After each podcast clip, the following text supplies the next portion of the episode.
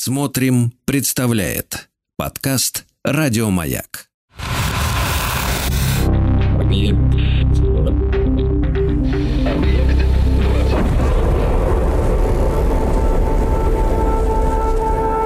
Объект 22. На маяке.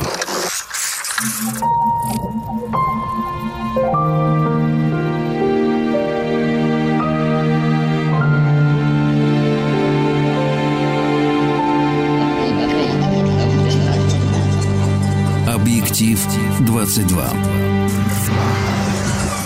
Объектив 22 – это исключительно субъективный взгляд на кинематограф с опорой на исторические события. Я Евгений Стаховский. И, конечно, очередная тема и очередной список фильмов. Что-то вспомним, что-то откроем для себя нового, что-то, в общем, я надеюсь, будет желание даже посмотреть или пересмотреть. Как всегда, много событий было, на которые можно было бы обратить внимание, но я сегодня решил отправиться вот в какую сторону, поскольку вообще не уверен, что возможны у нас какие-то варианты с тем, что мы в эту сторону вообще когда-нибудь еще отправимся, но почему бы и нет в любом случае. Говорят, что э, в 1365 году в этот день, а на календаре у меня 28 ноября, на Ивановской площади Московского Кремля был основан Чудов монастырь, древнейший монастырь российской столицы. Вообще, первым делом надо сказать, что дата довольно условная. Кто-то говорит, что не 28 ноября, а 21 ноября. Кто-то говорит, что мы вообще не можем говорить хотя бы приблизительно вообще точно, что там происходило. А, главное, что Чудов монастырь, почему он называется Чудов, это монастырь, который был построен и назван во имя чуда святого архистратига Михаила в Хонях.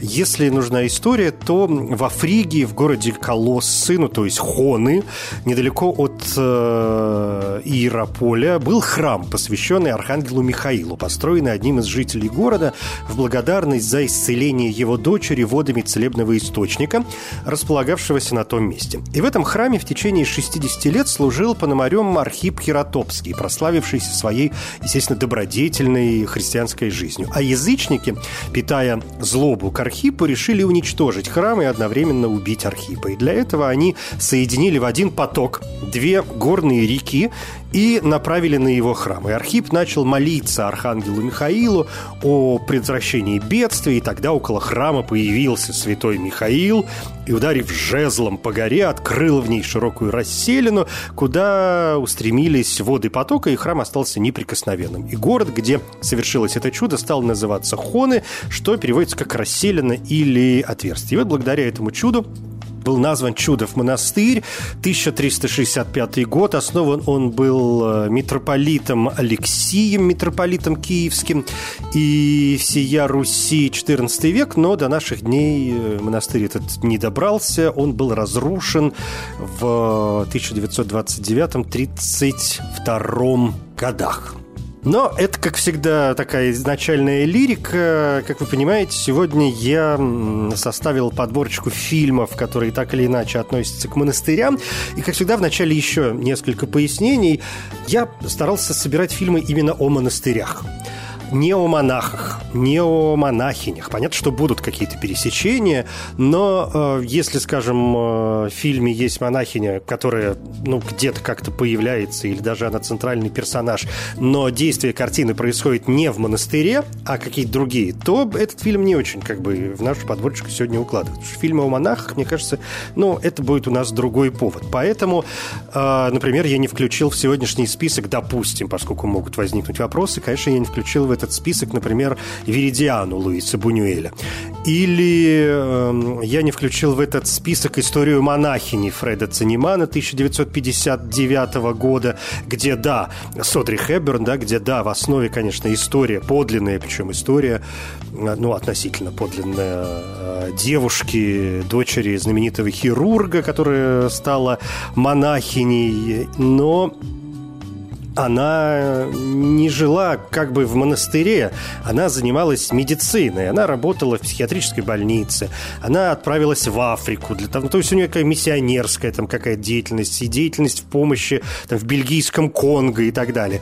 Но, то есть, э, тоже как бы не очень э, во всю эту историю укладывается. С другой стороны, например, здесь будут фильмы, действия которых происходят в монастыре, но не как бы так сказать, аккуратно с монахами, да, может быть, совершенно рядовыми какими-то общем, гражданским э, населением.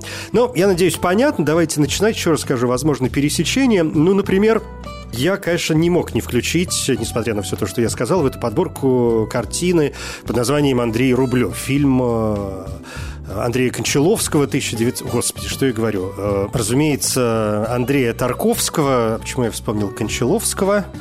Потому что... А, он же, собственно, в Андрее Рублевом-то был, э, выступал и в качестве автора сценария, то есть одним из соавторов сценария вместе с Андреем Тарковским.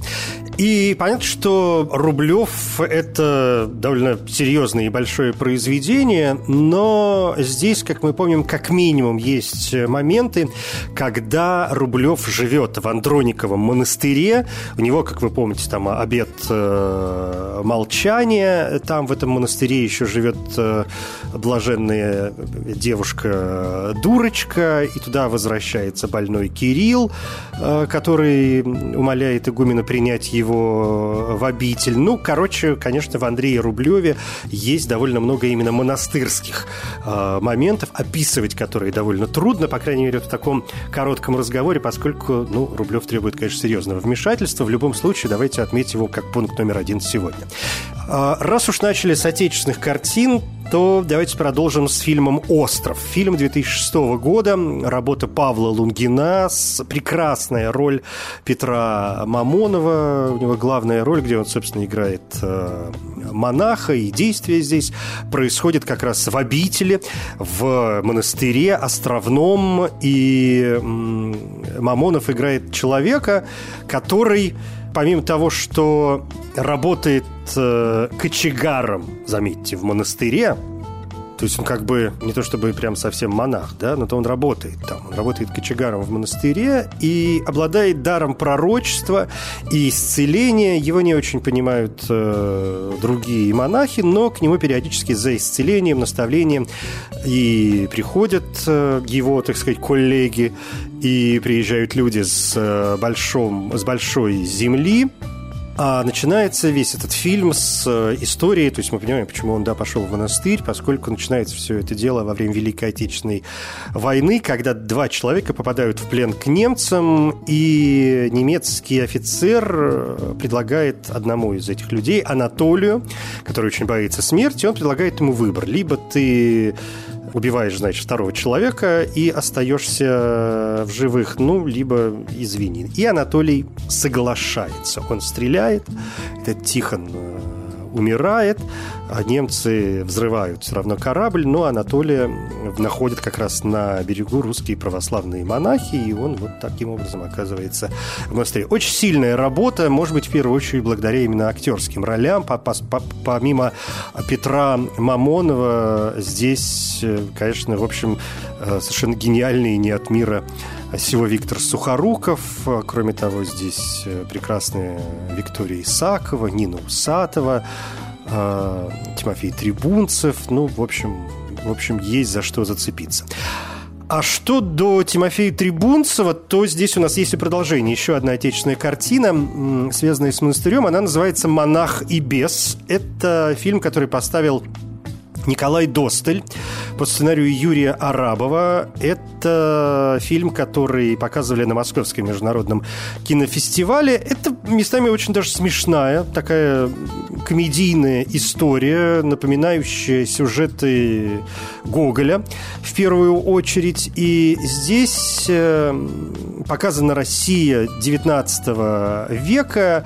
В монастыре появляется, значит, новый человек, и вместе с монахом, вроде как в этот монастырь, начинают проникать темные силы, которые как-то там материализуются различным образом, начинают э, проявляться и э, всячески искушать монахов и одного конкретного монаха, чтобы сбить его с верного, выбранного им пути служения Богу. Но чем сильнее искушение, тем сильнее духовная сила Ивана. «Монах и демон» Николай Досталь, 2016 год.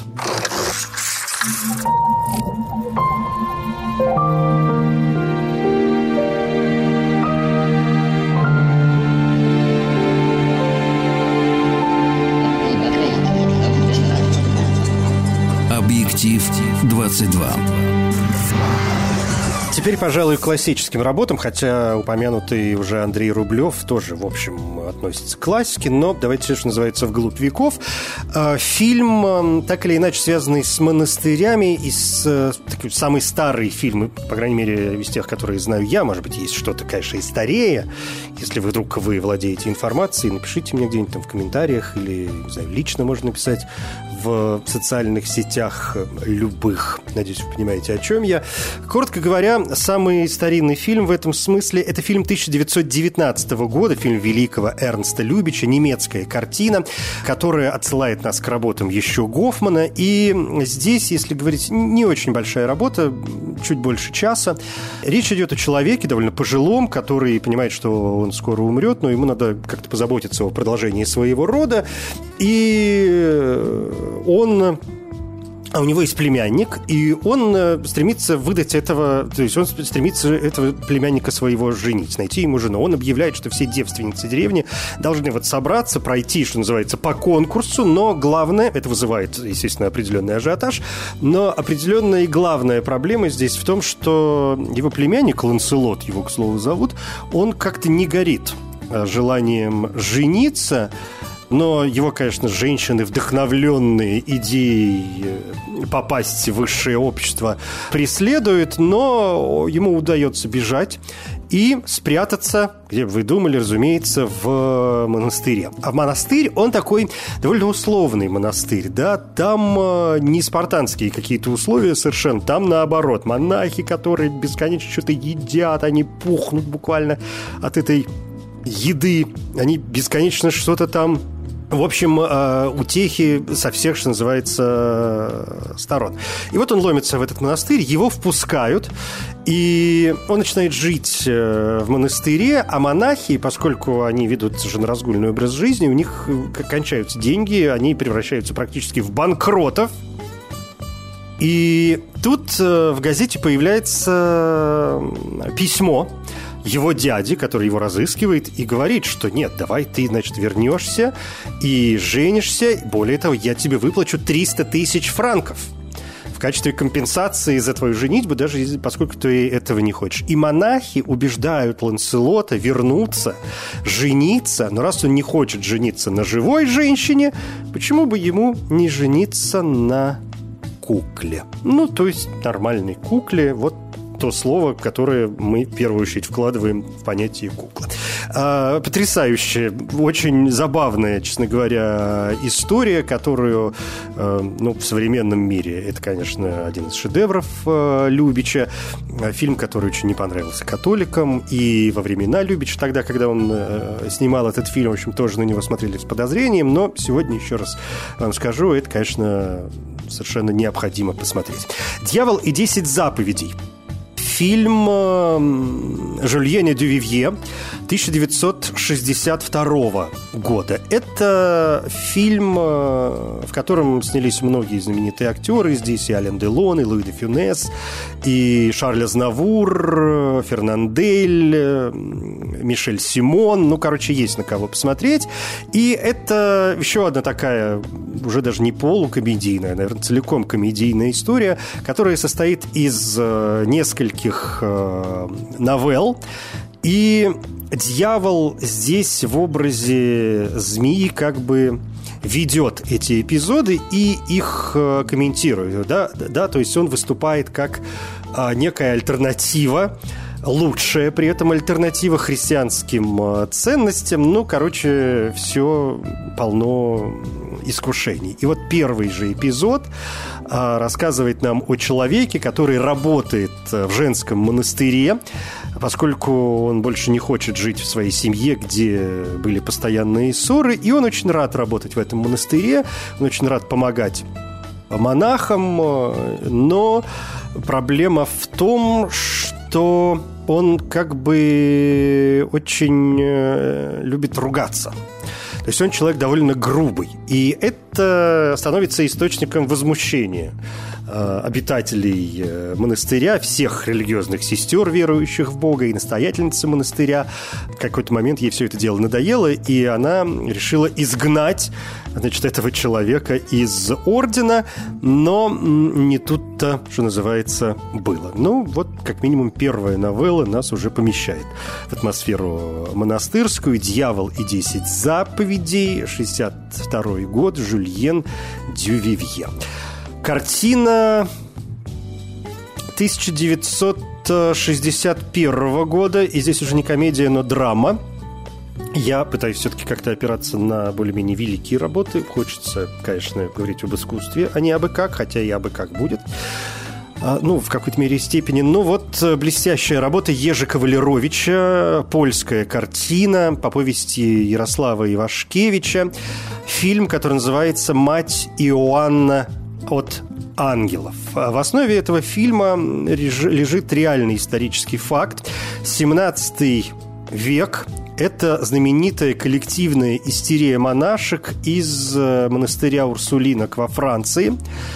И э, эта история ложилась в основу уже и литературных произведений, и произведений кинематографических. Ну и вот мы имеем, помимо всего прочего, еще и картину Ежи Кавалеровича, где действие, да, происходит в монастыре, 17 э, век священника начальство отправляет в женский монастырь, потому что монахини якобы вступили в контакт и вообще в союз с сатаной, и он должен как бы разобраться в этой ситуации, что там э, на самом деле происходит, и он даже начинает заниматься там экзорцизмом, и вроде как там есть только один человек, который еще не одержим дьяволом, а со, со всеми остальными там, конечно, полная беда.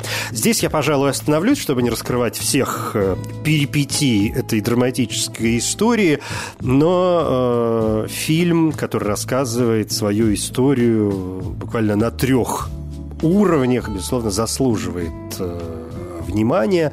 Мать Иоанна от ангелов, 1961 год.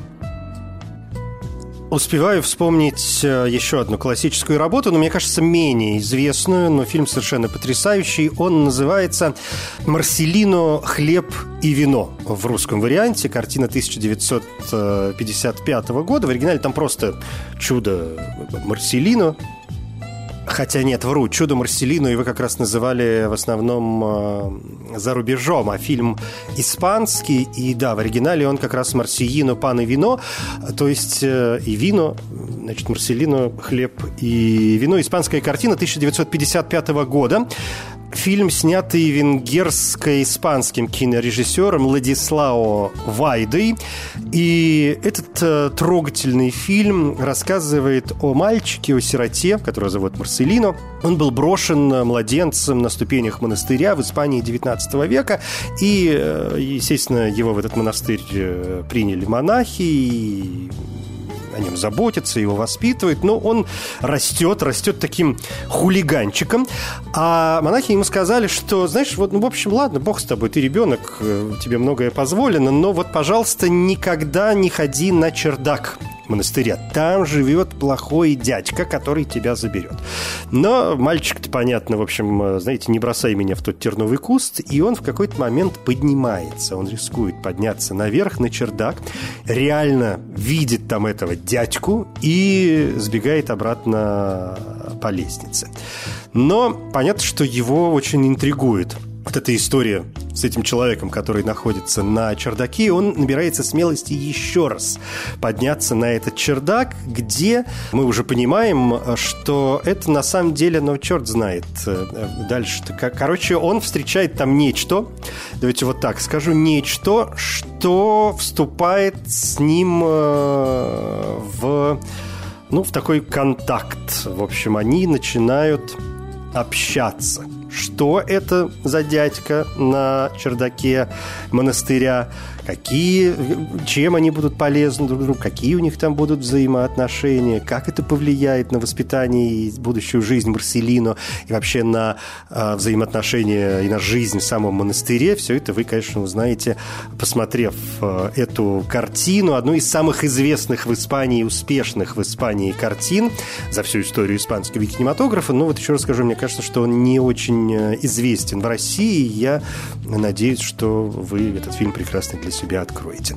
Марселино «Хлеб и вино» Владислава Вайда, 1955 год. Объект 22. На маяке.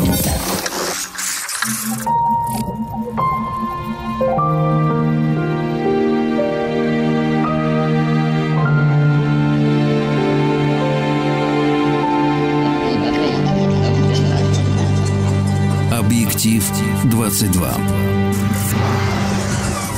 Субъективный взгляд на кинематограф с опорой на исторические события. Я Евгений Стаховский. Сегодня вспоминаем фильмы о монастырях. А все потому, что в этот день, на календаре у меня 28 ноября, говорят, на Ивановской площади Московского Кремля был основан Чудов монастырь, древнейший монастырь российской столицы, но не доживший, не дошедший до, не достоявший до э, наших дней. Дата, еще расскажу условно, разные источники говорят, то вообще историки спорят, какой это ноября, 28 21 еще какой-то вообще ноябрь или, ну, видимо, все-таки ноябрь.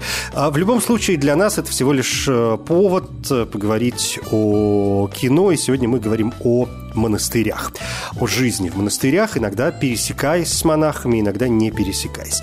Продолжая с классическими построениями, но такими уже более современными, вспомню с большим, конечно, удовольствием фильм, который называется «Маленький Будда». Фильм Бернардо Бертолуччи, драма 1993 э, года. Киану Ривз здесь в роли Сидхартхи. И в фильме, собственно, рассказывается история Будды. Э, два с половиной часа все это дело продолжается. И здесь речь идет о буддийских монахах из монастыря в Бутане э, во главе с ламой, которые ищут ребенка, который был бы очередным возрождением, воплощением э, великого буддийского учителя. И там появляется кандидат, американский мальчик, маленький сын архитектора. Живут они в Сиэтле, и они, монахи, отправляются в Сиэтл, чтобы встретиться с мальчиком. В любом случае, в общем, мы получаем такую многоплановую в некотором смысле историю, а, в которой с одной стороны, мы видим детей, которые растут в уже да, буддийском монастыре. С другой стороны, мы вспоминаем жизнь самого Будды Гаутамы. Маленький Будда Бернардо Бертолуччи, 1993 год.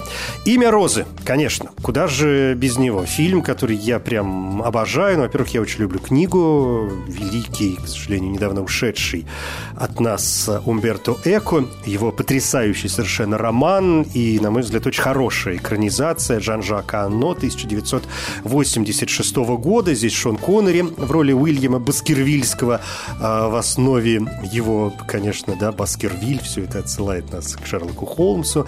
Кристиан Слей Слейтер здесь играет э, Адсона Мелькского, его ученика. Здесь Федор Шаляпин-младший в роли э, Хорхе Бургского. И это отсылка, да, он слепой, и это отсылка, конечно, к Бургос, Борхес, да, Хорхе Луис Борхес. Ну, в общем, э, одно удовольствие копаться и в книге, и в, этой, в этом фильме, где речь идет о монастыре XIV века, в котором начинают происходить э, таинственные смерти. И э, Уильям Баскервильский отправляется вместе со своим учеником в этот монастырь для того, чтобы провести там расследование. Что же все-таки здесь э, виной? Детективная история, загадочная, местами мистическая, прекрасно показанная э, кинематографическими средствами. Премию Бафта получил Шон Коннери как лучший актер.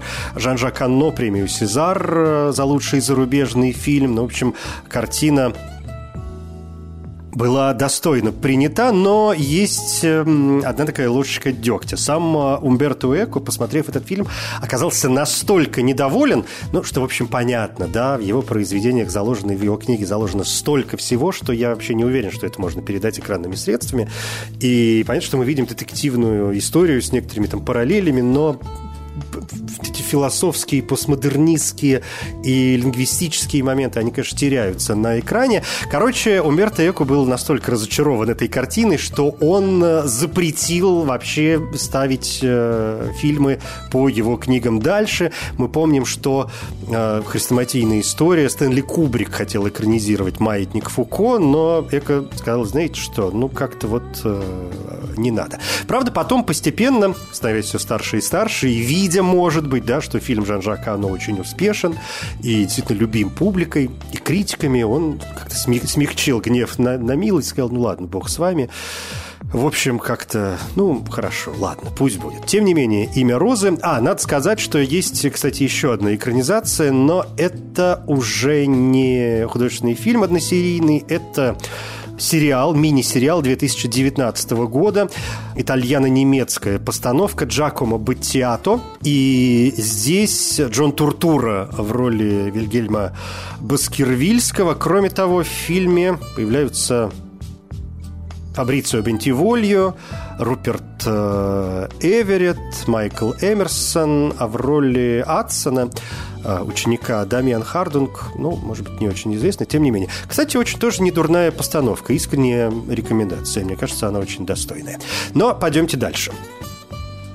Раз уж э, речь зашла о преступлениях, то почему бы не вспомнить таиландскую картину под названием «Разум и убийство». Это 2011 год. Режиссером выступил Том Уоллер. И в этой картине речь идет как раз о том, как в монастыре обнаруживают труп э, молодого человека и подозревают, что здесь речь идет о каком-то ритуальном убийстве, а жертва – это молодой человек, который жил в монастырском приюте для несовершеннолетних, для э, бездомных.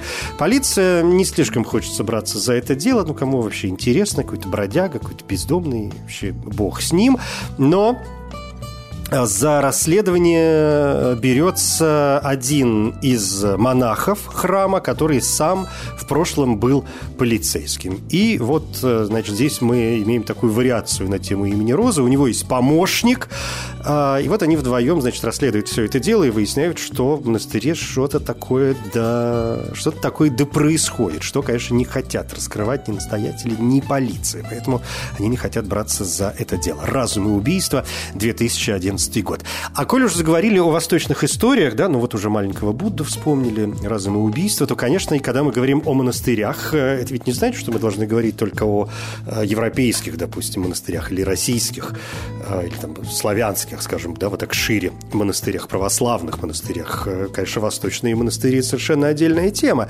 Здесь я бы вспомнил с удовольствием картины, которые сам не смотрел 2 миллиона лет – Э, и фильмы, которым я вообще очень, конечно, как и многие, наверное, увлекался, когда был очень юным человеком, подростком, а может быть и раньше, когда, вы помните, там в конце 80-х, вообще, вообще 80-х, наверное, да, это же было просто повальное увлечение боевыми искусствами.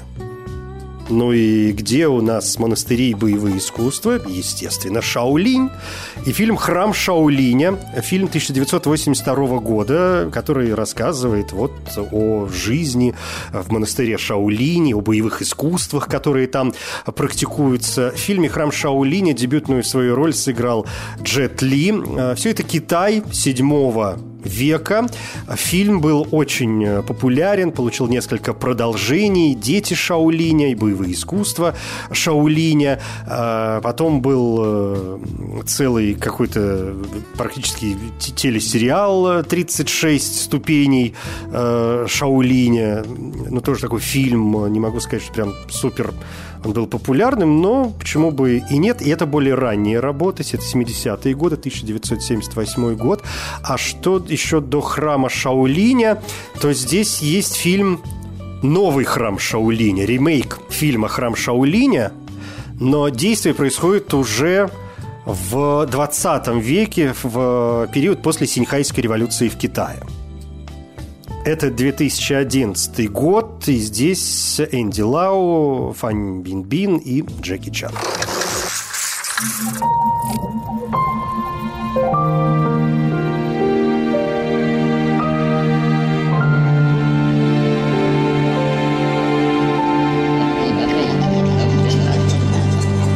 Объектив 22.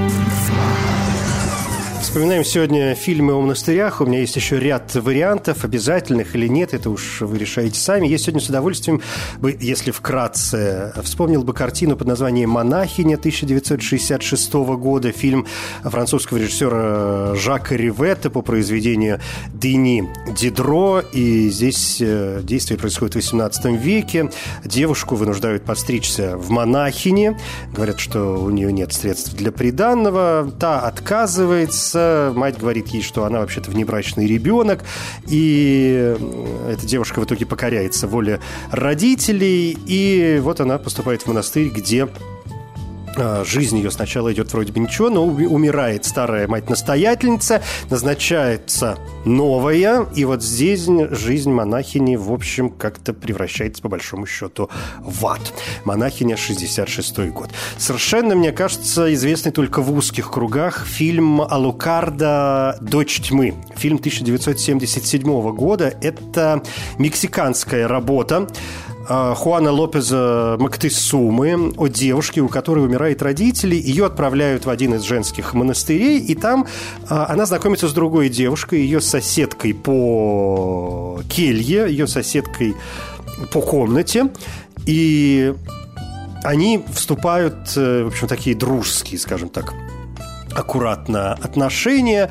А, и в итоге выясняется, что мать вот этой Алукарды была связана с дьяволом. И более того, в конце концов, такой дух этой матери, по большому счету демон, он э, появляется на горизонте и вносит сумятицу в жизнь э, монастыря. Очень, надо сказать, милая.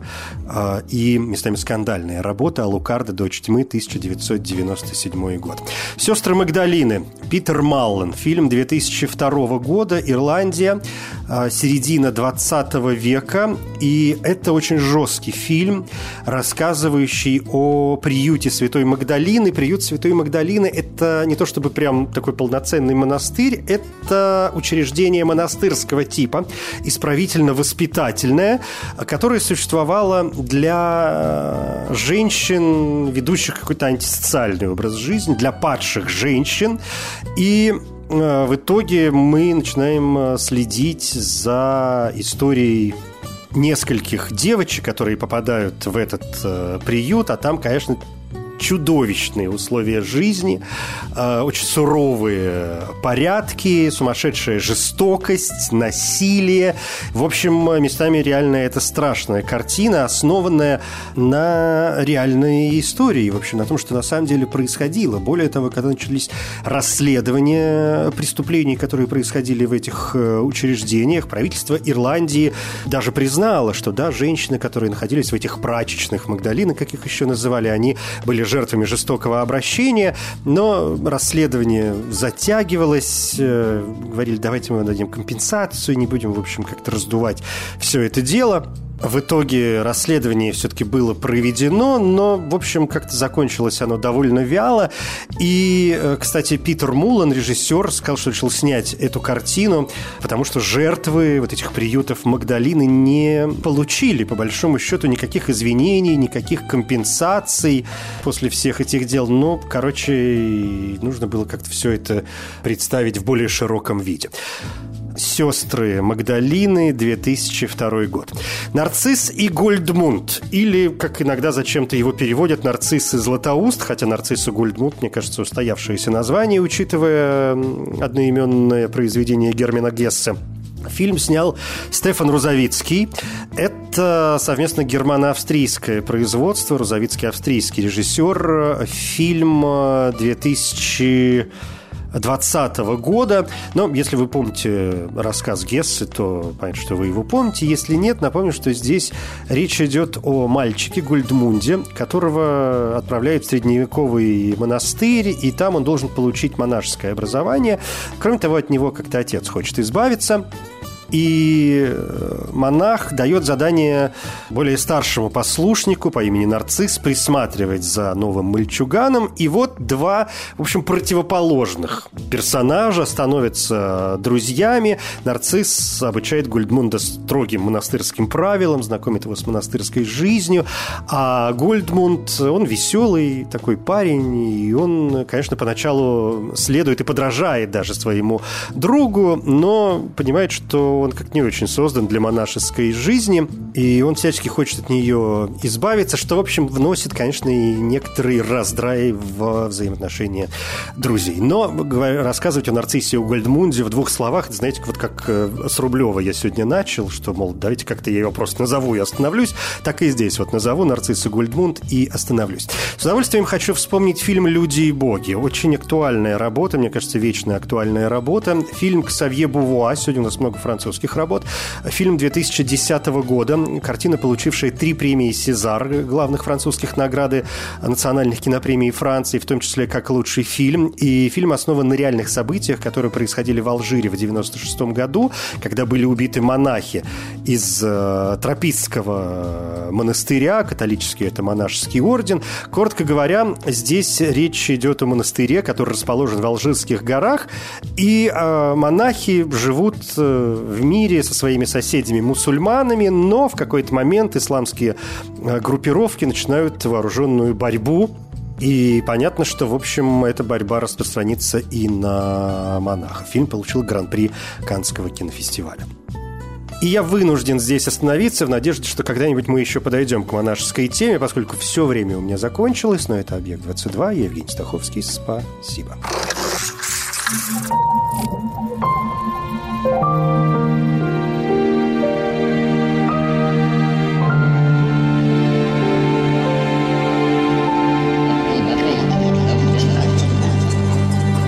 Объектив 22.